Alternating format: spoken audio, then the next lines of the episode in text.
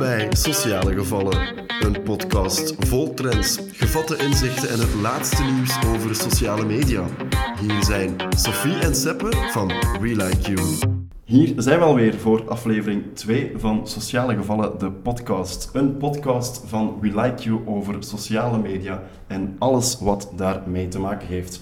Ik zit hier niet alleen, ik zit hier vandaag met mijn host en mede-host, Sophie. Welkom in de podcast. Dankjewel, Sippe. Ik ben blij dat ik er uh, voor de eerste keer kan bij zijn. Inderdaad, vorige keer was mijn partner in crime Jolien en vandaag ben jij dat. Heb je zin in? Absoluut, heel veel zin in om uh, gewoon in de wereld van social media te duiken. Alright, fantastisch. Heel goed. Uh, zoals wij altijd doen, gaan wij eerst overlopen wat wij afgelopen maand gezien hebben op sociale media. En wat is dat bij jou? Oké. Okay. Ja, ik vind het lastig om voor mijn eerste keer al direct een beetje met een domper te moeten beginnen misschien, maar ik heb wel een belangrijke vraag voor u. Heb jij al gebeld naar Glen? Ik weet waar je het over hebt. Ik heb nog niet gebeld naar Glen, nee. maar wel heel mooi dat je het aanhaalt, want ik heb dat ook heel veel zien passeren op socials deze maand. Ja, ik vond het een ijzersterke campagne van uh, Child Focus. Ja, misschien heeft het kader inderdaad ook. Ja, dus um, Child Focus heeft een uh, campagne opgezet samen met Wonderman Thompson, reclamebureau waar dat we ook fan van zijn. Um, en ze hebben daarvoor samengewerkt met de mama van Glen. En dat is een jongen die daar um, een paar jaar geleden uit het leven is gestapt nadat hij slachtoffer is geworden van verspreiding van naaktfoto's. En um, zijn mama vond dat heel belangrijk om uh, meer bekend te maken over grensoverschrijdende sexting en exposing.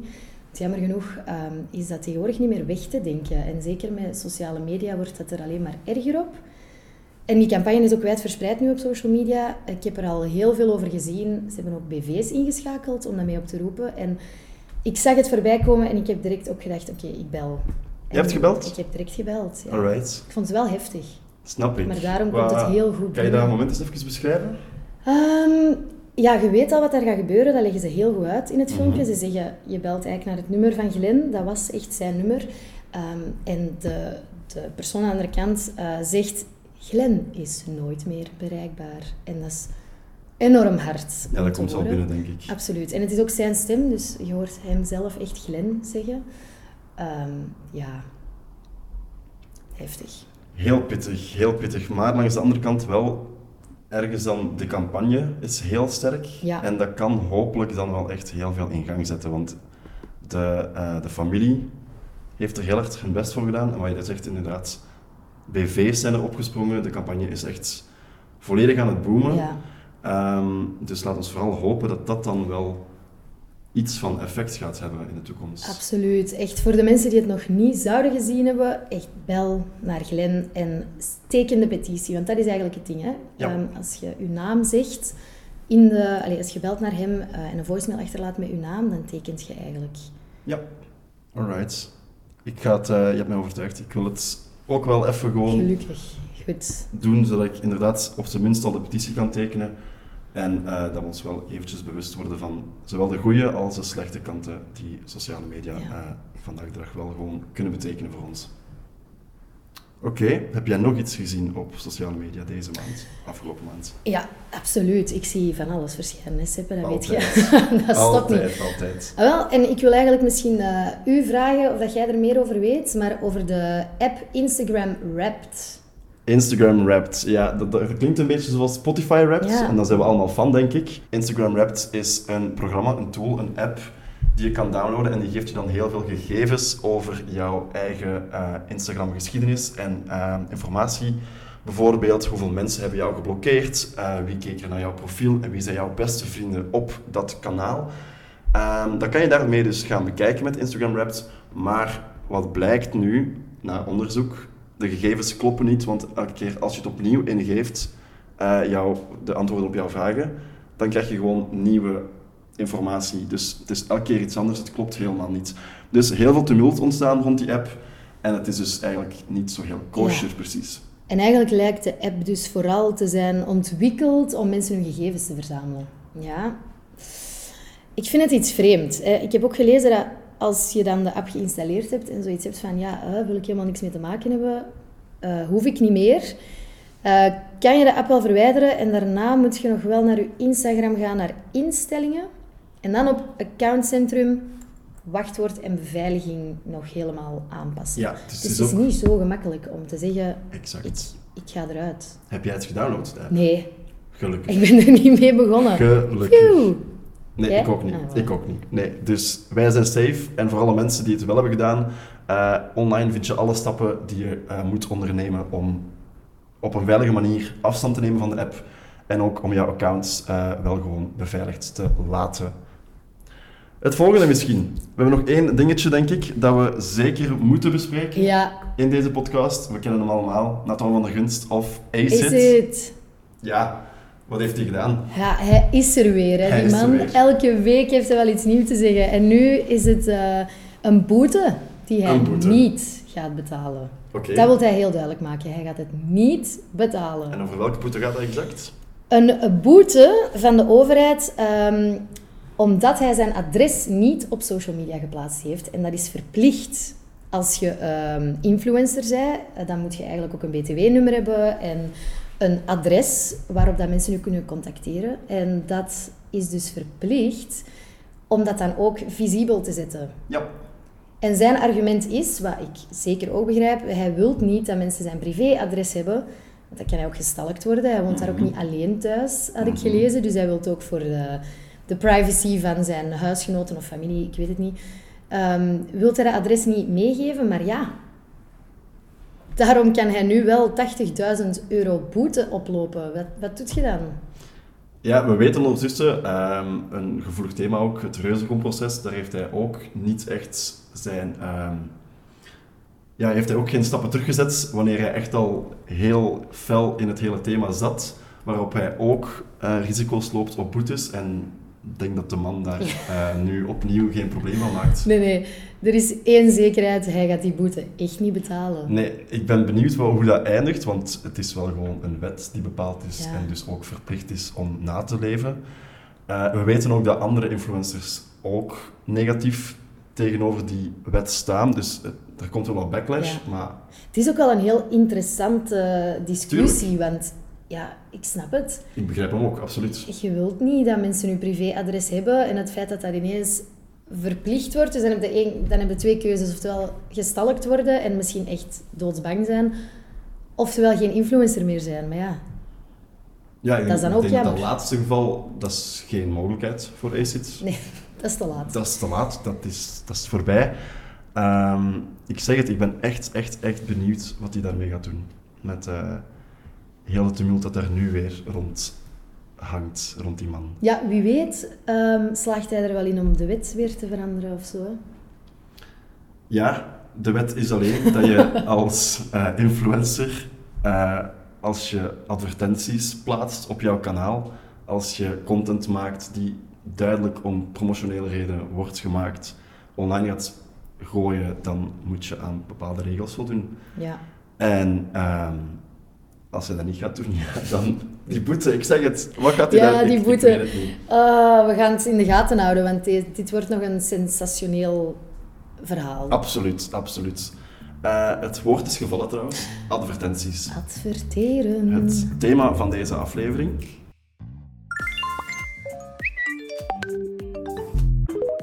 Wij gaan het daar niet alleen over hebben. Zouden we wel kunnen, maar we hebben natuurlijk nog iemand extern meegenomen die daar nog meer over weet. Veel meer. Veel meer. Ja.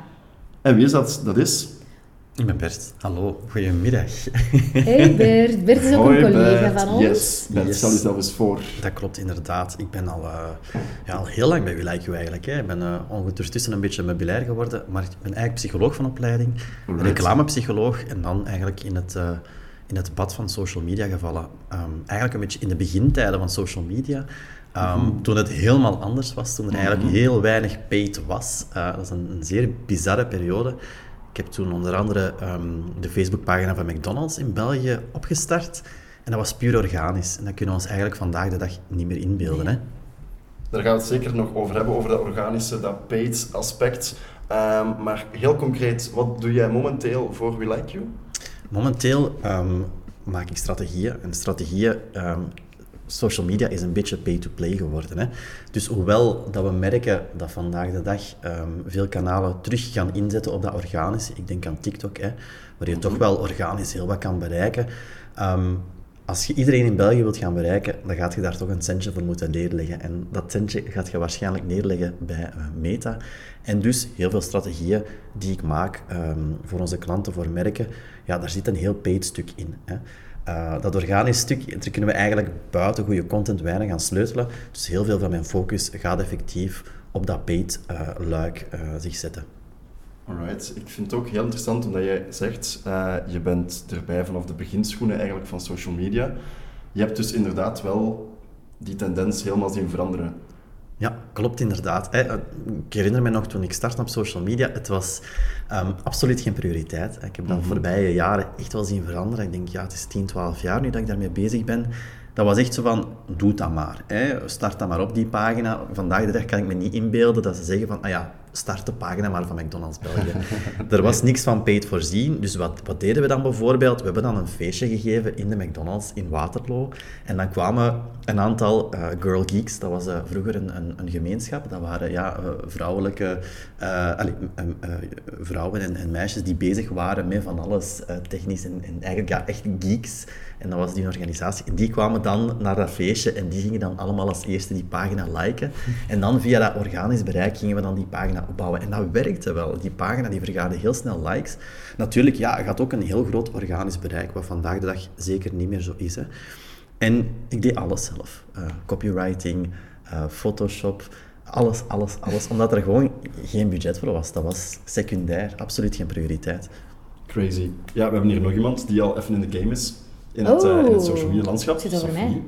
Zeker wel, zeker wel. Je hebt het ook zien veranderen, denk ik. Ja, mega hard zien veranderen. Want ook, um, zoals Bert nu zelf aangeeft, dat hij eigenlijk een beetje een team op zichzelf was. Wij zijn als We Like You ook wel gegroeid naar um, meerdere teams te hebben, elk hun eigen expertise. Want toen ik ben begonnen bij We Like You, heb ik ook zelf nog advertenties en zo opgezet. Hè. Super interessant om mhm. dat paid luik ook nog mee te nemen. Maar ondertussen is dat iets dat wij als social media managers niet meer doen. Wij houden ons puur bezig met creatie, het creatieve uh, content luik. Dus um, ja, ik, ik heb er ook wel, wel al serieus wat over bijgeleerd. En veel over gezien. Wat ik ook interessant vind, Bert, is dat je ook zegt dat organische puur op zich, dat dat niet meer echt van deze tijd is. Want dat is heel hard veranderd ook sinds dat ik ben begonnen bij Like You. Likes, comments, shares, dat ging nog vroeger. Veel mensen deden dat, maar tegenwoordig, wie doet dat nog?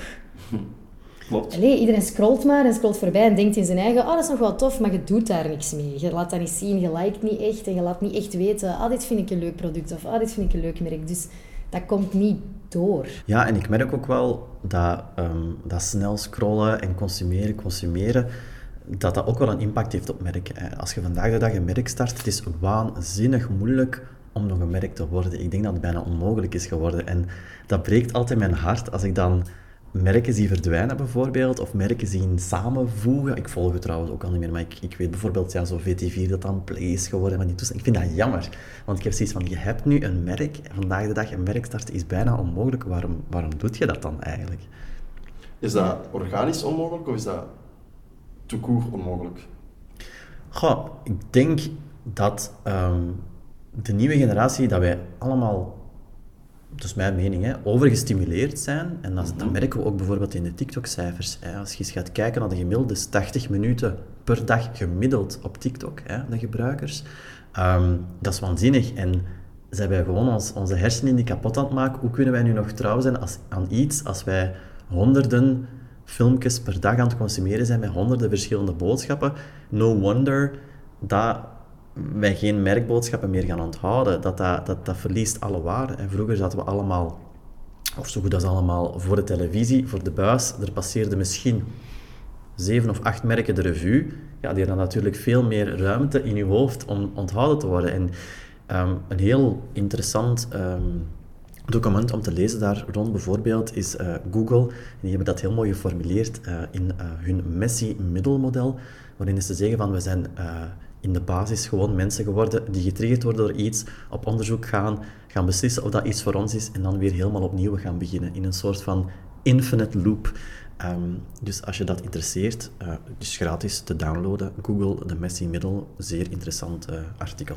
Hmm, heel herkenbaar wel ook. Heel herkenbaar, klopt. Je zei daarnet ook iets over die voeling met dat merk dat we aan het verliezen zijn en hoe dat we nog een band kunnen opbouwen met een merk. Hoe kunnen we dat nog? Want wij zijn een agency, dus wij doen wel ons best, denk ik, om dat nog effectief uh, te doen lukken. Ja, klopt. En ik denk dat we um, de donkerste periode hebben gehad. Um, in de zin van, uh, er is licht aan het einde van de tunnel. Um, vertical video, met name Reels, YouTube Shorts, TikTok, die hebben een voordeel in de zin dat we opnieuw echt authentiek kunnen zijn en dat de nieuwe algoritmes van onder andere uh, Reels en TikTok echt authenticiteit ook wel belonen. Hè. Um, we kunnen gaan voor een strategie waarin dat we zeggen van kijk, we gaan op de trends meesurfen en dat is prima. En voor sommige merken is dat echt van toepassing. Maar als je echt een love brand wilt worden en je hebt daar de nodige budgetten en het nodige geloof in, dan kun je echt wel gaan voor authentieke content en content te gaan maken from scratch, dat eigenlijk nergens op gebaseerd is, maar waar dat je echt je stem als merk kunt tonen. En dan, volgens mij, kun je via vertical video nog echt wel iets bereiken als merk, zelfs als nieuw merk. Interessant, ja, wij doen als agency natuurlijk ook. Hè, zoveel mogelijk inzetten op vertical video. Super fijn ook om te doen. Ook uh, samenwerkingen met influencers zijn er heel dankbaar voor. Dat is natuurlijk ook een heel groot aspect van, uh, van het authentiek zijn gegeven. Um, wat ik me nu wel afvraag, want je zei daarnet ook iets van uh, er is zoveel info en hoe gaat je nog bepalen welk merk goed is? En dat adverteren, dat komt daar natuurlijk ook bij op. Hè? Dus met zo'n groot mogelijk budget gaan wij zorgen dat dan bepaalde merken toch iets meer uh, worden uitgestuurd. Dus daar is natuurlijk veel rond te doen. Het ethische daar rond. Hè? Dat bepaalde merken met grote budgetten, die worden dan meer die worden meer zichtbaar, mhm. maar zijn die dan ook per se beter?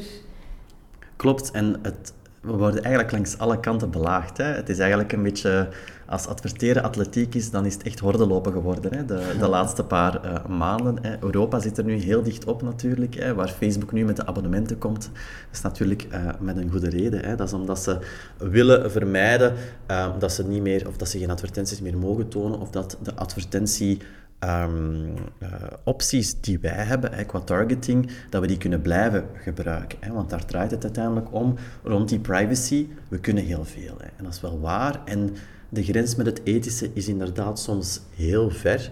Nu, in Europa zijn we redelijk beschermd. Hè. Um, en zeker de laatste paar jaren. Toen uh, paid media, paid social media opkwam, dat was dan uiteraard voornamelijk op Twitter en op Facebook, dan merkte ik dat we echt wel schandalig veel konden. Dingen die je vandaag de dag niet meer kunt inbeelden.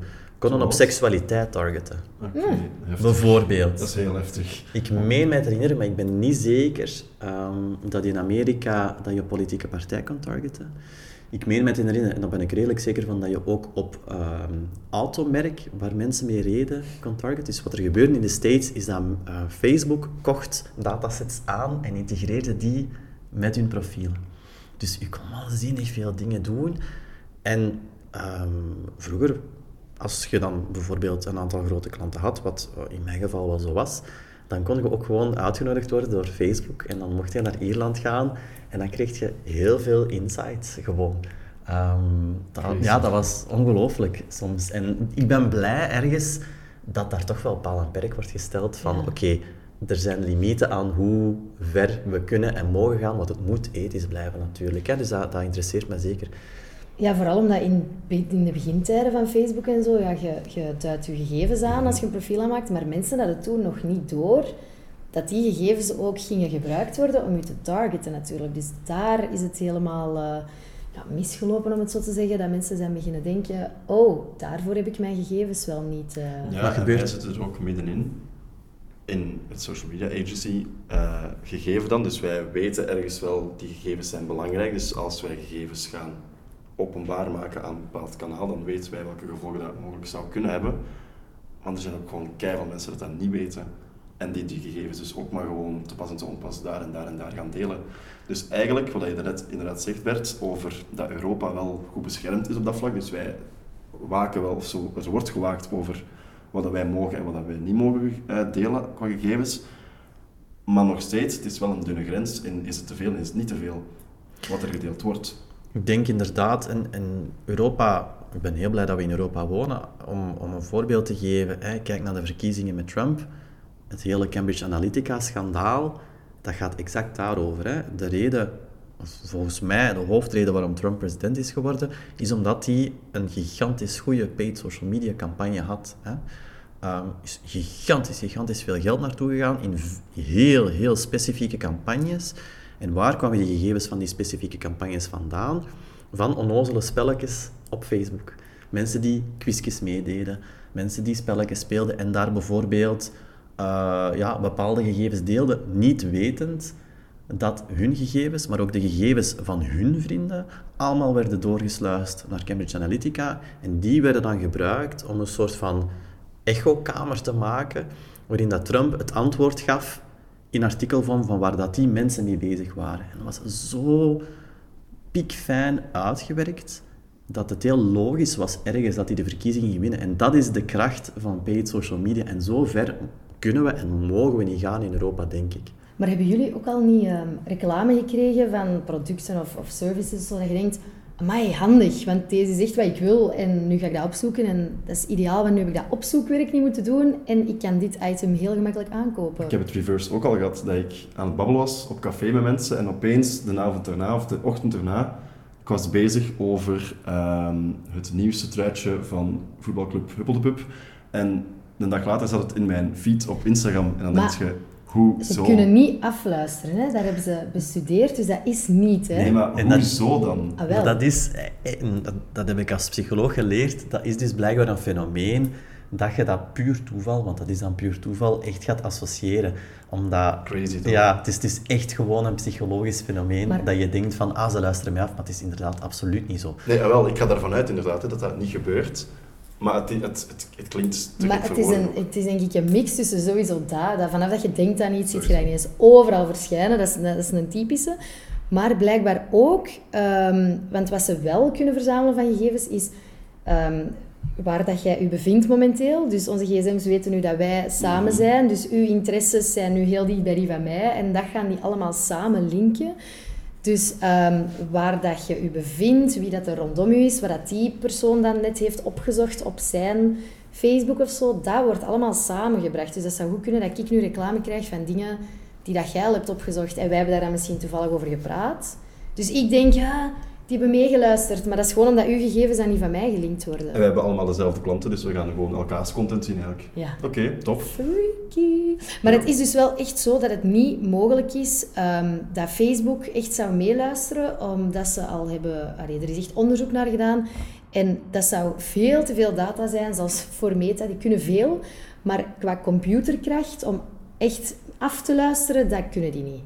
Nee, maar het is bijvoorbeeld, je kunt je inbeelden dat je op café over die truitjes bezig bent en dat een vriend van u dat opzoekt, ja, dan is het wel technisch gezien mogelijk dat dat bij u terechtkomt. Hè? Omdat jij een vriend bent van je vriend, hè? jullie volgen elkaar, dus via die weg kan het wel. Hè? Ehm, dus op dat vlak, zo slim zijn ze dan wel. Om daar nou op, op, op, terug te komen trouwens, ik herinner me nu net dat heel lang geleden dat Facebook zelfs het idee had om te gaan werken met speciale modems en GPS-locaties. Bijvoorbeeld als je in een fitnesscentrum binnenkomt en je verbindt met de wifi, dat je die doelgroep ook zou kunnen gaan ah. retargeten. In een winkelpunt net hetzelfde. Wat trouwens ook een heel goede boodschap is voor iedereen. Pas op met openbare wifi's, mhm. want je weet niet waar je mee akkoord gaat. Dat is ongelooflijk hoeveel van die data bij sommige openbare wifi's wordt gebruikt voor personalized ads. Ja. Wordt verkocht, alles wordt verkocht. Hè? Ja, en dat is eigenlijk uh, hetzelfde als wat mensen doen met cookies aanvaarden. Of ook als je apps installeert, dan zeggen ze ook vaak: geef je toestemming um, om ja, toestemming voor je microfoon of whatever voor je gegevens. Ik denk dat heel veel onder ons gewoon snel willen doorklikken en zeggen: ja, ik accepteer. En dan heb je geen besef, net zoals met die openbare wifi waar dat je eigenlijk je toestemming voor geeft. Hè? En TikTok is een grote schuldige. Hij is ook gelukkig heel veel in de media gekomen. Um, dat TikTok, dat is geen geheim meer, waanzinnig veel gegevens doorstuurt. En gegevens waar ze eigenlijk, ja, die ze niet nodig hebben. Hè. Heel telefoonlijst en dergelijke. Um, vanuit de Vlaamse overheid komt trouwens het advies om TikTok niet te installeren op smartphones die eigendom zijn van de Vlaamse overheid. Dus zo ver gaat het al. Um, en ik denk dat dat ook wel een beetje de oplossing is om het wat ethischer te maken, is mensen ook effectief informeren. Hè. Het feit dat dat nu veel meer in de media komt, dat mensen zich daar bewust van zijn, dat helpt het ook wel. Hè. Dat mensen zich wapenen, um, dat mensen minder digibeet zijn en weten dat als ze ergens niet voor betalen, dat zij het product Ja. zijn, dat is wel heel belangrijk, denk ik, om mensen daarvan te informeren. Ja, absoluut. Het is ook doordat er meer over geïnformeerd wordt, dat er natuurlijk ook nog meer over geklaagd wordt dan ooit tevoren. Hè? Want mensen wisten het daarvoor niet. En als je nu ineens die dingen te weten komt, dan stelt je ineens eh, extra veel vragen. En houdt het jullie dan tegen om TikTok te installeren? Ik denk het niet, hè? Ja, wij zijn social media manager. Niks houdt ons tegen. Zit dan echt met je voeten in de klei in dat thema. Ehm, is het dan voor jou als strateeg nog overzichtelijk welke dingen mogen, welke dingen niet meer mogen? Goh, het is in principe wel redelijk duidelijk wat kan en wat niet kan. Dat maakt het natuurlijk niet gemakkelijker voor mij. Hè. Ehm, als we gaan adverteren, dan doen we dat heel graag op basis van gedrag omdat je veel verfijnder kan gaan targeten dan bijvoorbeeld op basis van demografie. Hè. Een, een geslacht, een leeftijd, een locatie, eh, een paar eh, aangegeven interesses kunnen je maar zo ver gaan brengen. Maar als je een heel specifiek product aan de man, aan de man, aan de man wilt brengen, sorry, dan, ehm, dan gaat je dat toch vaak proberen doen op basis van gedrag. Hè. Wat kan dat gedrag zijn? Mensen die net iets langer op je website blijven plakken, mensen die ehm, al iets in hun winkelmandje hebben gestoken bijvoorbeeld. Ja, dat is natuurlijk heel, heel relevant om die nadien te gaan retargeten. We hebben het natuurlijk allemaal al meegemaakt dat we een broek hebben bekeken op Zalando en dat die broek je overal achtervolgt. Dat is, Ja, dat ik is vind dat handig. wat het werk interessant volgen, ja. oh, Vreselijk. Ik vind dat handig, want uiteindelijk koop ik die broek ook. Want ik wou die al kopen. Ik had gewoon misschien nog iets meer tijd nodig. Ja, voor mij werkt dat echt goed, die advertenties. Goed of net niet goed natuurlijk. Ja, nee, maar ja, oké, je moet daar wel verantwoord mee zijn. Ik ga ook niet al mijn geld daar naar smijten, maar ja, ik, eh, ik ben wel een goede slachtoffer daarin. Ehm, ik had nog een vraagje voor u, Bert. Ehm, wat is zoal de zotste vraag dat je hebt gekregen van klanten op vlak van interesses dat zij wouden dat jij targeten? En dat jij hebt moeten zeggen, "Mm, dat mag niet. Maar dat zij dachten, dit moet toch kunnen? Het gaat dan heel vaak over bijvoorbeeld het targeten van mensen die een eh, concurrentieel merk volgen. Dat kan natuurlijk niet. Hè? Ehm, je kunt niet bijvoorbeeld eh, zeggen van als luxe merk van ik ga puur de volgers van een ander luxe merk gaan targeten. Hè. Zo ver gaat het niet. Ehm, of ik kan bijvoorbeeld mensen die een andere website hebben gevolgd gaan retargeten. Dat kan niet. Hè. Je kan enkel gaan adverteren op gedrag, op basis van gedrag dat is uitgevoerd op jouw eigen platformen. Je kan niet het gedrag gaan monitoren van eh, mensen op andere platformen, anders zou het inderdaad een beetje te ver gaan. Oké, ik, ik, ik merk dat we hier zo wat in een, eh, in, een, in een innerlijke tweestrijd beginnen komen. In de zin van, jij bent strateeg, dus je bent heel erg bezig met advertising, met targeten. En langs de andere kant zijn we aan het bespreken dat dat targeten, dat dat wel echt een ding is, dat dat gevaarlijk is enzovoort. Dus ik heb misschien eh, een voorstel dat we een paar dilemma's op tafel gaan gooien. Prima. En dat we dan even gaan zien wat daar Ja. de meningen rond zijn. laat maar komen. Om te beginnen, influencers hebben een aanzienlijke invloed op het koopgedrag van consumenten. Gaan we daarmee akkoord? Ik ga eerst naar Sophie luisteren. Ik Oeh. ben wel benieuwd. Ja, ik denk van wel.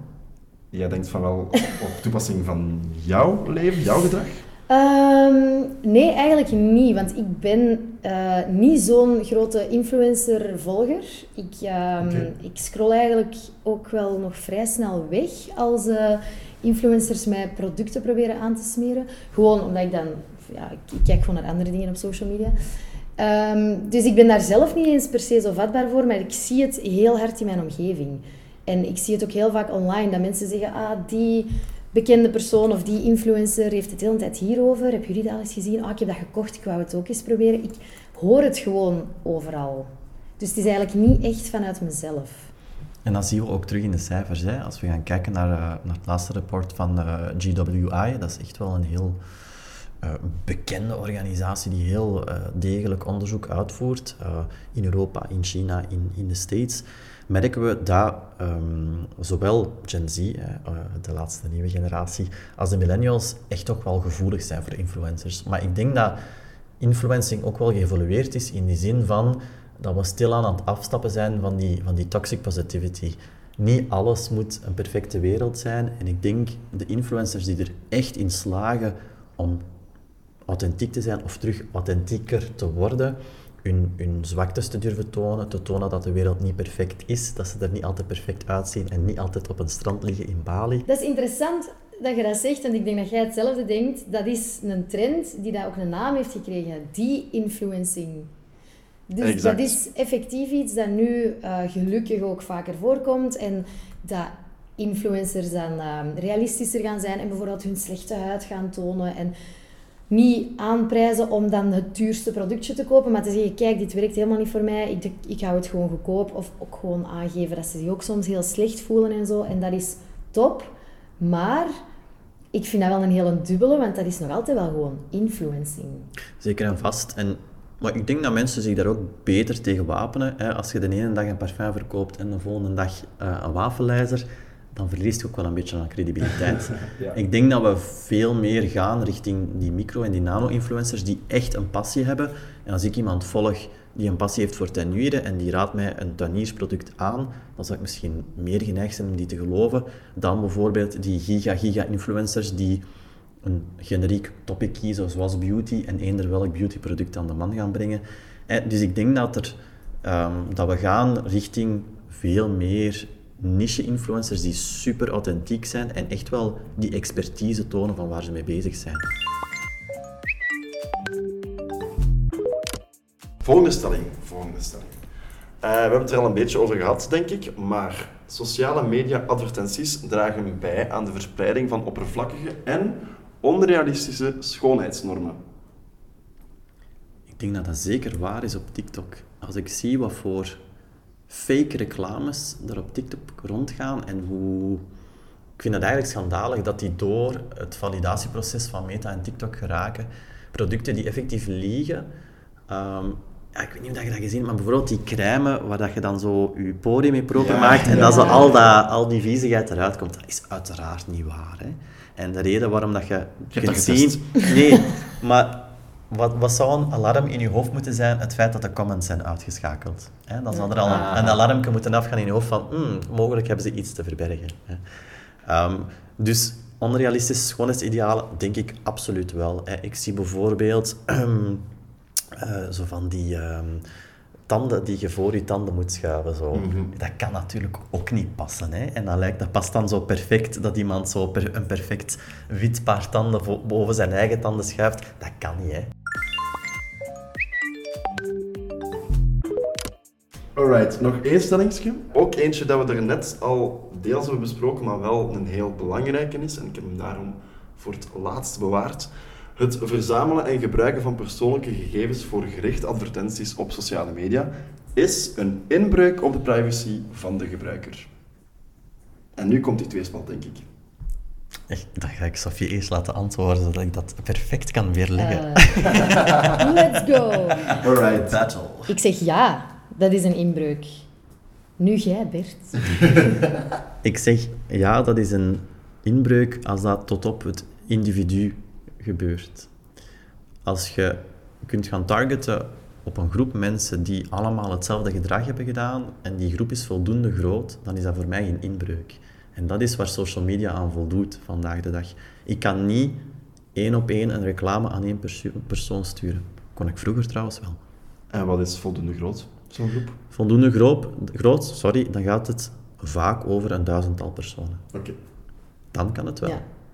Ja? En dat vind ik prima. Ik vind het prima om een groep te nemen van mensen die uit duizend personen bestaat en die allemaal ongeveer hetzelfde gedrag hebben, om die dan allemaal een reclame te sturen, vind ik nog oké. Was vroeger niet zo. Hè? Ehm, een, een 7, 8, 9 tal jaar geleden kon ik een doelgroep maken van 1 à 2 personen en die een advertentie sturen. Hey Sophie. Maar werd dat dan gedaan? Dat, was, dat is toch nooit nodig voor een merk? Nee, maar er, er zijn mensen dat daar wel fratsen mee hebben uitgestoken. Bijvoorbeeld, hè, practical jokes, dat kon vroeger. Alright, om het topic advertenties af te ronden, misschien nog één tip, nog één master tip voor iemand die ofwel in de val gelopen is, of om het gewoon te weerhouden, dat mensen het niet gaan doen. Wat is heel belangrijk voor de gebruiker om niet in een bepaalde advertentieval te trappen? Als iets te mooi om waar te zijn lijkt, is het 9 kansen of 10 kansen op 10 te mooi om waar te zijn. Als je denkt van, wauw, dat lijkt mij een ongelooflijk product. en het kost maar 1,99 euro. En ik denk dat we allemaal wel slim genoeg zijn. Dan gaat dat product brol zijn. Ja. En ik Ah, denk kost dat we... dan maar 1 euro. en dus we moeten gewoon echt ons heel, heel, heel erg wapenen. Ehm, zeker als je advertenties ziet en je wilt iets aankopen, er zijn heel veel fake webshops. Kijk Oh naar eh, betrouwbare bronnen. Ja. Ehm, en er bestaan heel veel eh, eh, websites eh, zoals eh, TrustAdvisor, Trust, Trustpilot. Trustpilot, inderdaad. Hè, waar dat je kan checken of dat een Ja. website wel veilig is, of dat effectief gaat, toe, ehm, gaat toekomen. We moeten echt eens stoppen met zo die hit en miss. Ah ja, het is toch maar 4 euro, ik zie wel of het toekomt. Mhm. hè. Ik denk dat dat echt zo wel een beetje zo die weg- wegwerpgeneratie, dat we daar van moeten afstappen en dat die advertenties dat echt zo wel bewerkstelligen. Dus laten we ons daar gewoon met z'n allen mee stoppen. Hè. Beter onderzoek doen ook gewoon zelf. Verifiëren, Verifiëren. checken, factchecks. Alright, on that note, dan gaan wij over naar het laatste punt van deze podcast. En dat zijn nieuwste trends en aankondigingen op social media. Klopt, Instagram inst- eh, die lanceren eigenlijk een toevoegen aan bericht feature. Eh, heb je het al zien verschijnen? Ik heb het vandaag zien verschijnen. Bij Pommelien Thijs. Pommelien Thijs, uiteraard, Ja. wie anders. Wat dat je nu dus kunt doen, is als volger eigenlijk ehm, content insturen als reactie op een eh, bepaalde video of post. Dus je kunt eigenlijk toevoegen. En dan kan die maker kiezen om dat te aanvaarden of niet. Dus zolang dat, dat niet aanvaard wordt, ziet eigenlijk ook niemand dat. Ik vind dat een super coole feature, maar ik ben heel bang voor ehm, creators die heel veel dingen toegestuurd gaan krijgen. dat Ja, ik denk als BV of zo, Ja. of als celebrity, dat je dat best... ehm, ja, Super coole maar weet te kan, proberen het is. het kan heel snel de foute kant uitgaan, Ja. denk ik. Maar als merk heb ik dan weer het gevoel dat dat echt super interessant kan zijn om, ja, om te vragen om, om foto's op te sturen van bijvoorbeeld, ah, hoe heb jij dit, eh, dit gerecht gemaakt? En om daar echt reactie op te krijgen en mensen te laten engageren. Het maakt de klassieke fotowedstrijd eh, Ja. en, en geeft het een nieuw jasje. Hè. Absoluut. En als maker kun je nog altijd kiezen om, om het niet te aanvaarden. Hè? Dus je kunt nog Tuurlijk. altijd wel screenen zelf en zorgen dat er niet al te gekke dingen doorkomen. Tuurlijk. Ik ga het wel echt eh, voorstellen aan mijn klanten, sowieso. Ja, hè? Ik vind het wel boeiend. Voilà, we gaan het testen. Ja. En wat dat ze nu ook aan het lanceren zijn, is polls. Eigenlijk een beetje ja, hetzelfde, dat ze daar ook weer een, een feature aan hebben toegevoegd, dat je bij je reels een poll kunt toevoegen, zodat mensen gewoon kunnen antwoorden. Mensen geven toch graag hun mening. Hè. Ja. Oh, Wat En toch Instagram weet het, dus ze zetten daarop in. Heel Ja, engagement, het is belangrijk, hè. Ook in advertenties. Ja, en ik heb de indruk dat in, in vertical video dat engagement veel hoger is. En ja, die polls gaan daar alleen maar goed aan doen Ja. natuurlijk. Hè. Ja, ik ben benieuwd of dat het eh, ook bij merken heel veel ehm, extra engagement gaat opleveren. Eventjes bijvermelden, we zijn vandaag 22 november als we dit opnemen. En dan zijn zowel de polls als de toevoegen aan zijn al in werking, hè. Ja, Dus we gaan zien wat dat geeft, denk ik, de komende weken en maanden. Ja, ja, wie weet hoe snel gaat het. Of wie weet is het tegen de volgende podcast al gewoon weer weg. Ze durven, hè. Ja, het zo snel kan het zomaar eens kunnen. We gaan dat in toog houden. Ja, zeker. Oké, nog eentje. Eén update. Facebook en Instagram komen met een abonnementsvorm zonder reclame. Ja, dus het dilemma waar we het er net al over hadden, de privacy kwestie. Eigenlijk kan je vanaf nu dus je, je privacy kopen. Oh, Ah, daar begint het weer, heel die ethische kwestie. Is Gaan dat we wel oké? Want ehm, als je zoiets hebt van, "Wauw, die mogen mijn gegevens niet gebruiken, oké, dat kan dan vanaf nu voor 13 euro in de maand. Vind je dat veel geld? Op zich is dat een beetje te vergelijken met een Netflix-abonnement of zo, maar gezien dat het gaat om privacy kopen, dat is wel een, een gek idee. Ja, dat is waar. Ehm, en ik als adverteerder vind dat natuurlijk verschrikkelijk. Maar ik denk dat niet zo heel veel mensen daarop gaan ingaan. Ik zou ook denken van niet. Er komt natuurlijk ook gewoon eh, heel veel kritiek nu van het Europees Hof, omdat zij zoiets hebben van dat is geen oplossing. Mensen moeten standaard, een basisrecht is privacy. Als daar dan toch nog voor betaald moet worden, zijn zij daar niet mee akkoord. Dus ik denk ook niet dat Meta hier, dat dit het is. Eh, dit gaat nog wel een staartje krijgen, denk ik. Maar mag ik dan even advocaat van de duivel spelen? Ja. Ehm, dat mag. we gaan de baan op, we gebruiken Google Maps, uh, we willen onze vrienden contacteren, we openen WhatsApp, we willen een foto plaatsen, we openen Instagram. Daar moet een prijs voor betaald worden. Dat is en blijft een bedrijf. En Ja, in dit het- geval is de prijs dat jij reclame te zien krijgt. En, ehm, ik vind het niet meer dan logisch dat als je een product gebruikt, wat uiteindelijk zeer, zeer duur is om uit te baten. Hè, want als, in het voorbeeld van Google Maps, dat is waanzinnig duur hè, om, om zo- zo'n infrastructuur te hebben. Ja, dan vind ik het niet meer dan logisch dat ofwel dat je daarvoor betaalt, ofwel dat jij, om het heel cru te zeggen, het product bent. Ja, Ja, ik zit vooral met dat, met dat bakker en zijn broodprincipe. Ik kom uit de opleiding journalistiek en elke workshop die ik daar kreeg van kranten die langskwamen bij ons, die zeiden mensen die zagen over het feit dat abonnementen bestaan binnen kranten, dat verstaan wij niet, begrijpen wij niet. Voor goede journalistiek moet je gewoon betalen. ja. Volg ik volledig, bakker en zijn brood uiteraard ook. En toch heb ik moeite met die privacy, dat je dat gaat moeten kopen. Langs de andere kant heb ik dan wel zoiets aan Meta probeert tenminste. Hè. Ze krijgen heel veel Dat is waar. bagger over, ah, dat is allemaal niet ethisch en, en jullie gebruiken onze gegevens. En nu geven ze wel de optie aan mensen, oké, als je niet akkoord bent, maar je kunt het toch niet laten om onze services te gebruiken, dan hebben wij hier nog een betalende versie voor jullie. Dus ja, ze proberen wel. En dan denk ik, ja, dan is het aan ieder voor zich om te bepalen wat ze daarvoor over hebben. En wat als het een keuze was tussen betalen of geen meta meer? Ah wel, dat denk ik dus ook. Dus de mensen Ja. willen nog altijd wel hun Instagram kunnen gebruiken, maar ze zagen wel over, ah, maar ze gebruiken mijn gegevens. Dus Ja, ik Ja. denk dat het hek van de dam gaat zijn als ze inderdaad gaan zeggen het is betalen of niks. Dan zijn we er helemaal geweest. En dat Ja. is waar dat we misschien op termijn naartoe gaan. Kijk naar de kranten. Hè? Waar je vroeger alles kon consulteren, is het vandaag inderdaad 9 kansen op 10 betalen ja, of niet. dat is eh, een hele fascinerende en spannende evolutie dat wij nog gaan meemaken, denk ik. Pas wel op eh, voor ons, omdat wij in de sector zitten.